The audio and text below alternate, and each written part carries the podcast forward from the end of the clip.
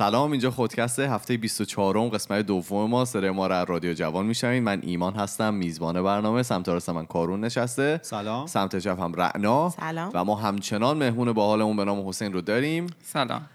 و دوباره می‌خوایم ریش و قیچی بدیم دست خود حسین و ببینیم که ما رو امروز می‌خواد به کجا ببره. می‌خوای امروز در مورد چی صحبت بکنی؟ خیلی از آن پرسیم که مخ زدنه رو اگر که میشه یه ذره بیشتر توضیح بدید.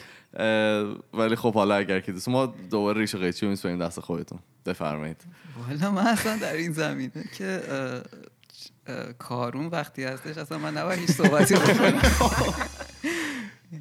ولی خب شما چیزا رو شما معرفی کردید دیگه. قشنگ بچه‌ها حالا من یه. مقدمه بگم. ما همیشه. بحثی که با حسین داریم حسین عادت داره تمام مسائل زندگیش. می‌خواد یه مدل ماشین لرنینگی رو فیت کنه روش خب؟ بله. بر فرض مثال اگه حسین بخواد بره یه آدمی رو به عنوان همسری بر حسین می‌خواد بره عین machine learning. یه سری feature باید تعریف کنه از این آدما استخراج کنه. مثلا مثال می‌زنم که بفهمید feature یعنی چی. مثلا بفهم. میزان تحصیلات. طرز فکر مثلا سطح مطالعه ظاهر نمی‌دونم رشته تحصیلی که خونده. چقدر آدم خانواده دوستیه چقدر خوب می‌تونه بچه بزرگ کنه. آشپزیش چجوریه؟ شما می‌تونین کارون رو به عنوان چیز بفرستید برام براتون آره، پیدا کنم البته، موردا رو اه، کارون هیچ کدوم از این موقع انتخاب هیچ کدوم از این معیار توجه نمی‌کنه فقط یه دونه رو. حالا من diss نکنید ولی خب حسین همه این feature ها رو باید extract کنه. اول باید استخراج کنه همه این feature ها رو. بعد بر اساس این feature ها وزن دهی می‌کنه یعنی وزن میده به feature های مختلف بر اساس اهمیتشون اولویت تعیین می‌کنه و مدل در نهایت باید یه نفر مثلا از بین 20 نفری که دور و برش هستن انتخاب کنه.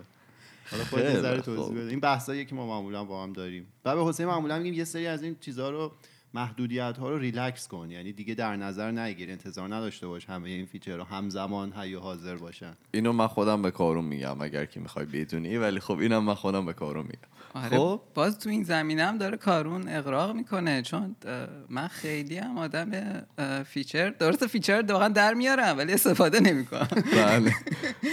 یعنی یعنی این اصلا چیز خوبی نیست. ولی یه مقدار کلا چون تو زمینه یادگیری ماشین کار کردم این یه تو طبیعت هم رفته که همه چیز رو classify کنی یا مثلا همه چیز رو از توش feature در بیاری. چون آخر که توی یادگیری ماشین وقتی می‌خوان تصمیم بگیرن مثلا شما می‌خواید یه عکس نمی‌دونم یه مثلا همون گربهسانان رو مثلا از آدم تشخیص بدید مثلا باید یه سری feature ما بهش میگیم اینها رو در بیارید. مثل اینه که مثلا توی این تشخیص این دوتا از هم این که مثلا اون داره روی چهار دست و پا را میره و اینکه آدم داره روی دو پا را میره مهمترین شاید چیز باشه.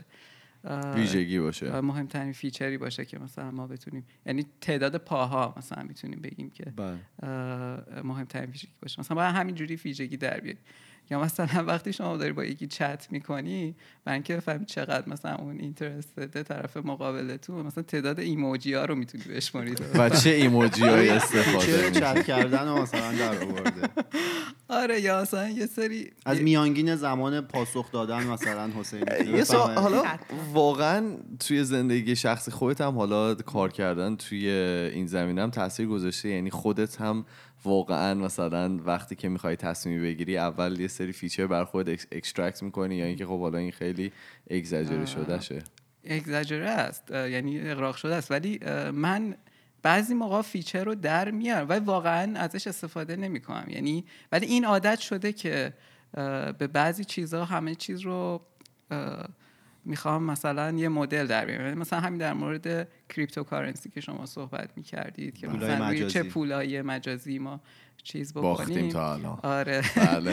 خب مثلا اونجا خب ما هممون همه اونایی که روی دارن سرمایه گذاری می‌کنن سعی می‌کنن که یه مدلی در بیارن که کدوم رو اگر الان بخرند بیشترین سود رو می‌کنن. و یه چیز جالبی که تو یادگیری ماشین هست اینه که همیشه همیشه یعنی نه, نه همیشه ولی باز به صورت احتمالی اثبات میشه که اگر ما چندین مدل یاد بگیریم و بعد اینها رو با هم ترکیب بکنیم بهترین از, از هر کا هر کدوم اونها بهتر میشه یعنی نکنید فرض کنید که من یه مدل یاد گرفتم که میگه به بیت کوین بخر یه مدل یاد گرفتم که میگه ایتوریوم بخر بله. خب شما آخر خیلی چون هیچ کدوم اینها پرفکت نیستند. من, من نمی‌تونم صد درصد روی اینها اعتماد بکنم. خب بهترین کار اینه که حالا 50 درصد برم ایتریوم بخرم 50 درصد بیت کوین بخرم. البته اینو تو زندگی واقعی هیچ وقت اعمال نکنید دیگه چون مثلا یا مجبور چهار تا همسر انتخاب کنید که هر کدوم ویژگی آره یکی از منو کارون با هم هر آدمی مثلا دو تا آدم خوب می‌بینیم میگیم ای کاش میشه اینو جمع کرد تصمیم بر دو یعنی میانگینشو بگه چون ممکن یکی توی یه سری ویژگی ها خوب باشه تو یکی نباشه اون یکی برعکس باشه. بعد این دو تا رو جمع کنی میانگین بگیری یه مدل متعادل چه خوب. بحثای عجیبی سر کار انجام میدی. آره البته حالت ایدال اینه که حتی بهترین های یکی رو بگیری بهترین های مثلا یه مدل بگیری و بهترین های اون یکی رو. ولی این در عمل اتفاق نمیته چون هر کدوم از اینا احتمالی هستن. بهترین کار یعنی واقعا این خیلی چیز عجیبی هست ولی اثبات میشه که همین میانگین گرفتن عادی روی چند تا تصمیم بین چند تا تصمیم گیرنده. معمولا نتیجه خوبی ارائه میده. یکی از دلایلی که مثلا تو دموکراسی رأی گرفتن خوبه به خاطر اینکه ما داریم از کلی تصمیم گیرنده که هر کدوم از اون رای دهنده ها یه تصمیم گیرنده است از نتیجه تصمیم گیری اونها داریم میانگین می‌گیریم. حالا چرا بعضی موقع خوب جواب نمیده؟ بیشترین دلیلش اینه که اون استقلال بین این تصمیم گیرنده ها از بین رفته. یعنی اینکه مثلا به خاطر تأثیری که میدیا داشته هشتگ دانالد ترامپ؟ بله. خیلی اومدن رأیاشون مثل هم شده. خب در صورتی که اگر ما میذاشتیم که شاید هر کی مستقل فکر کنه و رأی بگیره بهترین نتیجه تقریبا به دست می آمد ولی بیشتر موقع هایی که می‌بینیم یه دفعه رأی گیری خیلی بد جواب میده سر این بوده که این استقلال بین اینها از بین رفته. یعنی حتی اثبات ریاضی میشه که ما اگه چندین چندین تصمیم گیرنده داریم اینکه چقدر نتیجه تصمیم این تصمیم گیرنده ها خوب باشه به اینکه تعدادشون چقدره؟ هر چقدر تعداد بیشتر باشه نتیجه آخر بهتر خواهد بود. و دوم این چیز اینه که چقدر هم استقلال داره هر چقدر استقلال بهتر باشه بیشتر باشه باز هم نتیجه بهتر خواهد شد. یه مثالی که من الان به ذهنم اومد این بود که یه مسابقه بوده اینو من به عنوان داستان مانند شنیدم که یک جایی بودن جمع شده بودن مردم و ازشون می‌خوان یک گاوی رو فکر کنم بهشون نشون میدم. نمی‌دونم چرا همش مثلا گاوی میشه بهشون میگن که هر کی تخمین بزن که این چند کیلوه. بعد آدم ها تخمین زده بودن تو مسابقه شرکت کرده بودن. بعد خیلی خیلی جالبش این بودش که وقتی این تخمین هایی که آدم ها زده بودن رو جمع کرده بودن تقسیم بر تعداد یعنی میانگین گرفته بودن از حتی بهترین کسی که تخمین زده بوده بهتر شده بوده. چون یکی از دلایلش اینه که تو اون تخمین زدن وزن گاو خیلی استقلال زیاد میشه. یعنی هر کسی فکر می‌کنه من خودم هم می‌تونم. خیلی به دیگران شما نگاه نمی‌کنید. خودت هم فکر می‌کنی که من تخمین خوبی دارم. بخاطر استقلال باز اونجا زیاد میشه و این نتیجه آخر. که حالا به این میگن کراود اینتلیجنس دیگه. یعنی یه تعداد زیادی رو شما میاری و ازشون یه سوالی می‌پرسی و نتیجه اونا رو روش میانگین می‌گیری خیلی خب ادامه بده تا به جای باریکتر نکشیدیم. شما بحثت ادامه بده. بگو ببینیم دیگه چی برامون داری. آره. بعد یکی اینه که ما چون در مورد کاربردهای یادگیری ماشین صحبت کردیم یکی از بحثایی که همیشه تو یادگیری ماشین انجام میشه و شما هم یه مقدار گفتی که ممکنه اینا خطرناک باشه یکی از خطراتی که هست این چیزی که تو فیلم های علمی تخیلی نشون میدن که مثلا از آدم ها هوشمندتر و اینا میشن ولی من خیلی دوست دارم در مورد صحبت کنم چون اون چیزی که به نظر می‌رسه در آینده دور خواهد بود. من بهتر در همین در مورد همین آینده نزدیکتر صحبت بکنیم. اون چیزی که تهدید اصلی هستش اینه که خیلی از شغل ها تحت تاثیر قرار خواهد گرفت. شاید بعضی شغلشون رو از دست بدن. مثلا شغلایی که خیلی راحت ممکن از دست بره مثلا شغل منشیگریه. چون مثلا هم کاری که منشی می‌کنه یه تلفنی جواب میده یا مثلا برنامه کاری شما رو طراحی می‌کنه همون کارا رو ممکنه یک ماشین هم بتونه انجام بده. یا یا مثلا تصمیماتی که مثلا یک دکتر عمومی می‌گیره که صرفا مثلا میاد از شما یه سری ببخشید امیدوارم که به دکترا بر نخوره ولی صرفا خب یه سری آزمایش از شما می‌کنن انگار هر آزمایشی که انجام میده یه feature ی از شما در میاره. و بر اساس اون feature تصمیم می‌گیرن که بیماری شما چیه. حتی به نظر من بعضی از دکترها که صرفا حتی حفظند یعنی میگن اگه این بود شما این بیماری رو داری ما بعض اینجا حالا من یه دکتر رفتم که این که میگی حفظم نبود. به من گفتش که اینه شما برو خود تو گوگل بزن ببین چیه. یعنی حفظرم دیگه کلا الیمینیت کرده بود کاملا. خب؟ آره ولی شاید حتی قدرتی که فرض کنید همون چیزی که گفتم که ما یه کلد ویکیپدیا رو بتونیم به یک ماشین بدیم و از توش هر سوالی بپرسیم این بتونه جواب بده. ما اگر به اینجاها برسیم خیلی از مشاغلی که صرفا دارن از دانش موجود استفاده می‌کنن برای پاسخ دادن به سوال ها از بین ممکنه مورد خطر مورد تهدید قرار بگیرن. که حالا در مورد اینم باز هم گفتم این اخلاق در یادگیری ماشین بحث ها میشه و بعضی تزهایی رو میدن که حالا ما چی کار بکنیم که آدم ها کمتر متضرر بشن.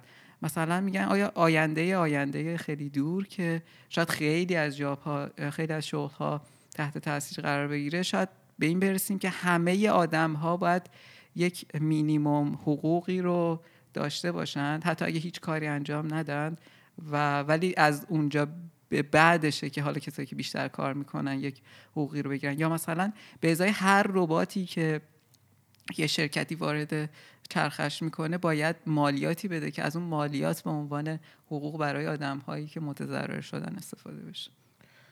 من حالا سوال دارم. شغلی هست که چون الان همینجوری که یه ذره سرانگشتی هم فکر بکنیم خیلی شغل هست که می‌تونه اینطوری از بین بره یا به ربات کار انجامش بدن یا این حالا هوش هوش هوشمنده و هوشا. شغلی هست که واقعا هیچ وقت تاثیر از بین نره و آدمو بتونن انجامش بدن؟ آره من خودم خیلی جواب این سوال رو نمی‌دونم ولی حالا اول از کارون یا می‌خوام از فکر کردم در مورد این سوال.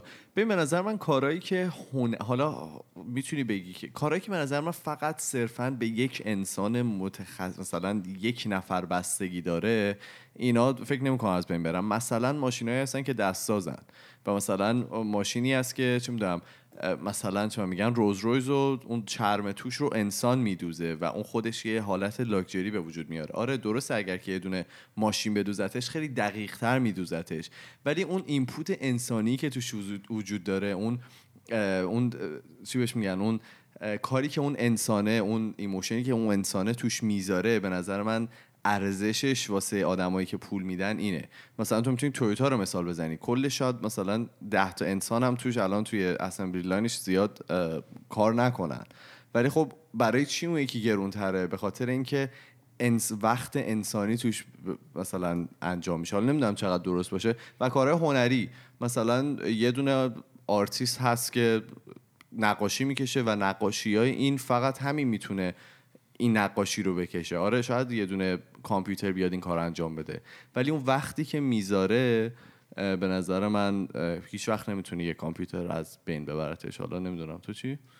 به نظر من هر چیزی که مربوط به اخلاق و احساسات و مثلا شنونده بودن باشه اینا چیزایی که ماشین نمی‌تونه انجام بده. حالا اگه تصمیم گیری رو بذاریم کنار ممکنه حالا تصمیم گیری های نه خیلی پیچیده رو ماشین همین الان بتونه انجام بده. ولی لول پیچیدگی تصمیم گیری اگه از یه حدی بیشتر باشه اون فیچرهایی که وارد میشه اون عواملی که باید اون ماشین در نظر بگیره خب اینا رو همچنان ماشین نمی‌تونه انجام بده. مثلا شغل یه مشاور خوب رو من فکر نمی کنم ماشین به این راحتی بتونه جایگزین کنه. چرا؟ چون feature هایی که میاد علاوه بر یه سری feature های مشخص یه سری عوامل احساسی هم داخلش میشه. یه سری مهارت های شنیداری هم چیز میشه دخیل میشه که اینا رو به نظر من ماشین نمی‌تونه انجام بده و حالا شغل مشاور و اینا به نظر من همیشه میمونه. آره احتمالا. من فکر می‌کنم که شغل هایی که صرفا به خاطر آدم بودن ما اهمیت دارند مهم میشن. یعنی مثلا شما دوست داری که بالاخره با آدم ها هنگاوت با آدم ها رفت آمد بکنی معاشرت بکنی. شاید مثلا یه همچه شغلی رو هیچ وقت نشه با یه, یه ماشین جابجا جا کرد. ولی خب مثلا توی همون فیلم هر هم ما می‌دیدیم که اگر واقعا یه به یه جایی برسه یه ماشین که با آدم یعنی اصلا شما نتونی تشخیص بدی که این با آدم فرق داره من واقعا نمی‌دونم که اون روز چی باشه که ما نتونیم ربات ها رو با انسان جابجا بکنیم. ولی مطمئنا ما تا اون موقع خیلی فاصله این خیلی که میگی چقدر به نظر خودت؟ والا من خیلی تخمین درست ندارم ولی مطمئنم که ما تا 20 سال آینده هم به اونجا نمی‌رسیم. تقریبا مطمئن. ولی خب می‌گفتی که ماشین های حالا اتوماتیک یا ماشینی که الان مثلا تسلا داره می‌زنه یا دی اسم فارسی براش گفتی تو خودرانه. این خودرانه ها اونا چقدر به نظر تو دورن از ماها؟ که مثلا حالا من می‌خوام به برسم که بله. چقدر طول می‌کشه که هواپیماها اون فقط کاملا اتوماسیون بشن و دیگه انسان و عامل انسانی توش داخل نباشه؟ آره. ببین الان فرقشون اینه دیگه. بوینگ و ایرباس خب دو تا از بزرگترین شرکت های هواپیمایی هن.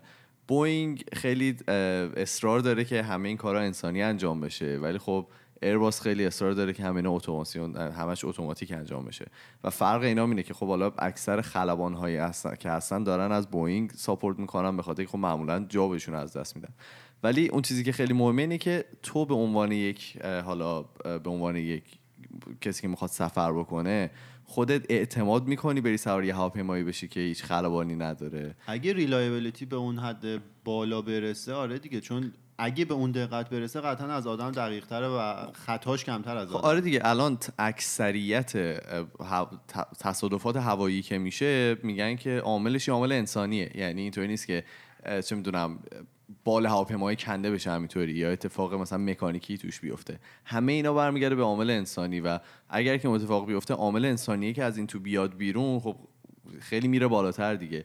ولی همون وجود یک آدم پشت اون فرمونه به تو مسافر خیلی بیشتر به نظر من دلگرمی میده. که مثلا بری سوارون بشی تا اینکه خب هیچی نباشه. نه خب ما الان اینو میگیم چون ندیدیم مثالشو. اگه پس فردا مثالشو ببینیم عادیه. مثلا شما 20 سال پیش به یکی می‌گفتی که حاضری سوار ماشینی بشی که راننده نداره جواب 100 آره درصد نه دیگه. ولی 10 سال دیگه انقدر ملت سوار ماشین اتوماتیک شدن که خب خیلی راحت جا افتاده براش. من می‌دونم که در این زمینه دقیقا به خصوص خودرانه ها تحقیقات آماری انجام میدن یعنی نظرسنجی می‌کنن. و آمار دقیقش رو من اتفاقا همین چند روز پیش خوندم ولی یادم نمیاد که آخرین نظرسنجی چی گفت بود.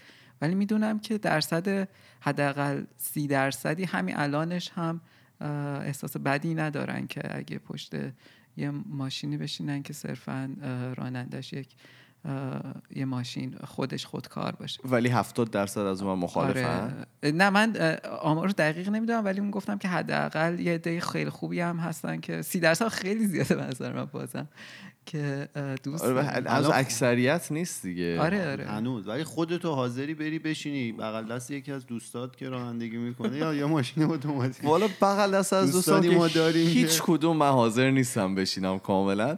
ولی خب ببین از اون ورم یکی از دوستای من هست که اینجا حالا تسلا داره و این تقریبا یه جورایی الان خودش حالا توی کانادا تق... ایلیگاله تحقیقا تقریبا که نه. هنوز نمی‌تونه کاملا خودش بره و بیاد. ولی خب خودش می‌تونه فاصله رو نسبت به ماشین جلویی تنظیم بکنه توی خط برونه و اینا خوش بپیچه. من که نشسته بودم سمت شاگرد راننده احساس خوبی نداشتم. چون که این لم داده بود عقب و دستشم ورداشته بود و خود فرمونده مثلا میپیچید لین عوض می‌کرد. همین کار خودش انجام میده و یه ذره احساس عجیبیه. چون که تا به حال باش روبرو نشدی کاملا. ولی خب بعد از یه مدت آدم عادت می‌کنه دیگه و خیلی هم راحته. حالا داشتین راجع به هواپیما صحبت می‌کردین یا حالا همین حتی ماشینم. اگه یه موقع یه چیزی اشتباه بشه مثلا حالا می‌تونه هر چیزی باشه یه نفری اونجا باشه که بتونه بالاخره یه تصمیمی بگیره بر بر مبنای اون اتفاقی که داره میفته خب این دوباره همون چیز دیگه اینپوت آدم است. اون وقت یه ذره بهتر فکر نمی‌کنیم باشه ذره. خب بعد دوره تو آدم رو داری دیگه یعنی نه مثلا حالا حالا هواپیما خب آره این بحث تو هواپیما می‌تونه یه ذره چیز باشه. خب ماشین بالاخره تو نشستی توی ماشینی که خودش داره میره بالاخره یکی باید یه جا بره دیگه یکی توشه.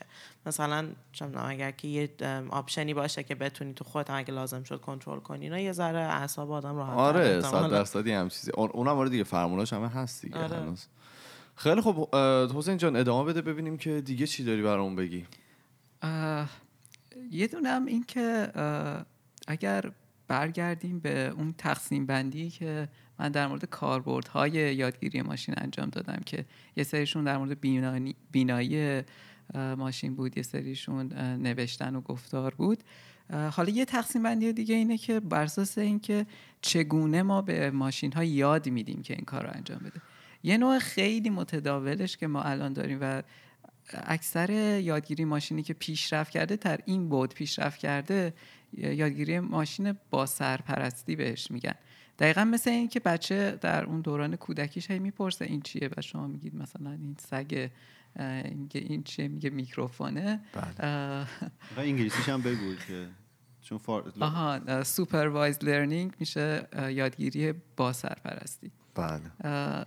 توی برای اینکه به ماشین هم یاد بدند یه نوع خیلی متداولش همینه که علاوه بر اینکه مثلا شما عکس گاو و گوسفند و گوساله و الاغ رو نشون می‌دید بهش هم میگید که مثلا این عکس گاو بود این عکس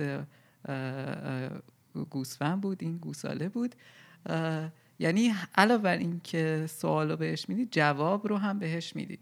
و تنها کاری که این یادگیری ماشین انجام میده اینه که رابطه بین این این دوتا رو پیدا می‌کنه. یعنی صر- صرفا یاد می‌گیره که چه رابطه بین اینها وجود داره. حالا شما یک عکس جدید هم نشون بدی چون رابطه هر رو یاد گرفته می‌تونه بگه که حالا این عکس در مورد چی هستش. مثلا یه توی باز دوباره از کاربردهای بینایی ماشین این هستش که تشخیص صحنه یا scene recognition هست. مثلا شما عکس اتاق خواب رو می‌تونید تشخیص بدید از اینکه عکس مثلا حالا حیاط خونه است یا اینکه عکس یک مثلا صحنه تئاتری هستش. اینا رو باز اه، همونجوری که کارون گفتش اکثرش بر اساس اینه که اون یاد می‌گیره که چه feature هایی چه ویژگی هایی رو در نظر بگیره و از اونها رابطه بین اون عکس و جوابش که همون میشه مثلا عنوان اینکه این صحنه در مورد چی هست رو پیدا بکنه. مثلا تو اتاق خواب یاد می‌گیره که به ویژگی این که یه دونه رخت خوابی وجود داره تخت وجود داره توجه بکنه.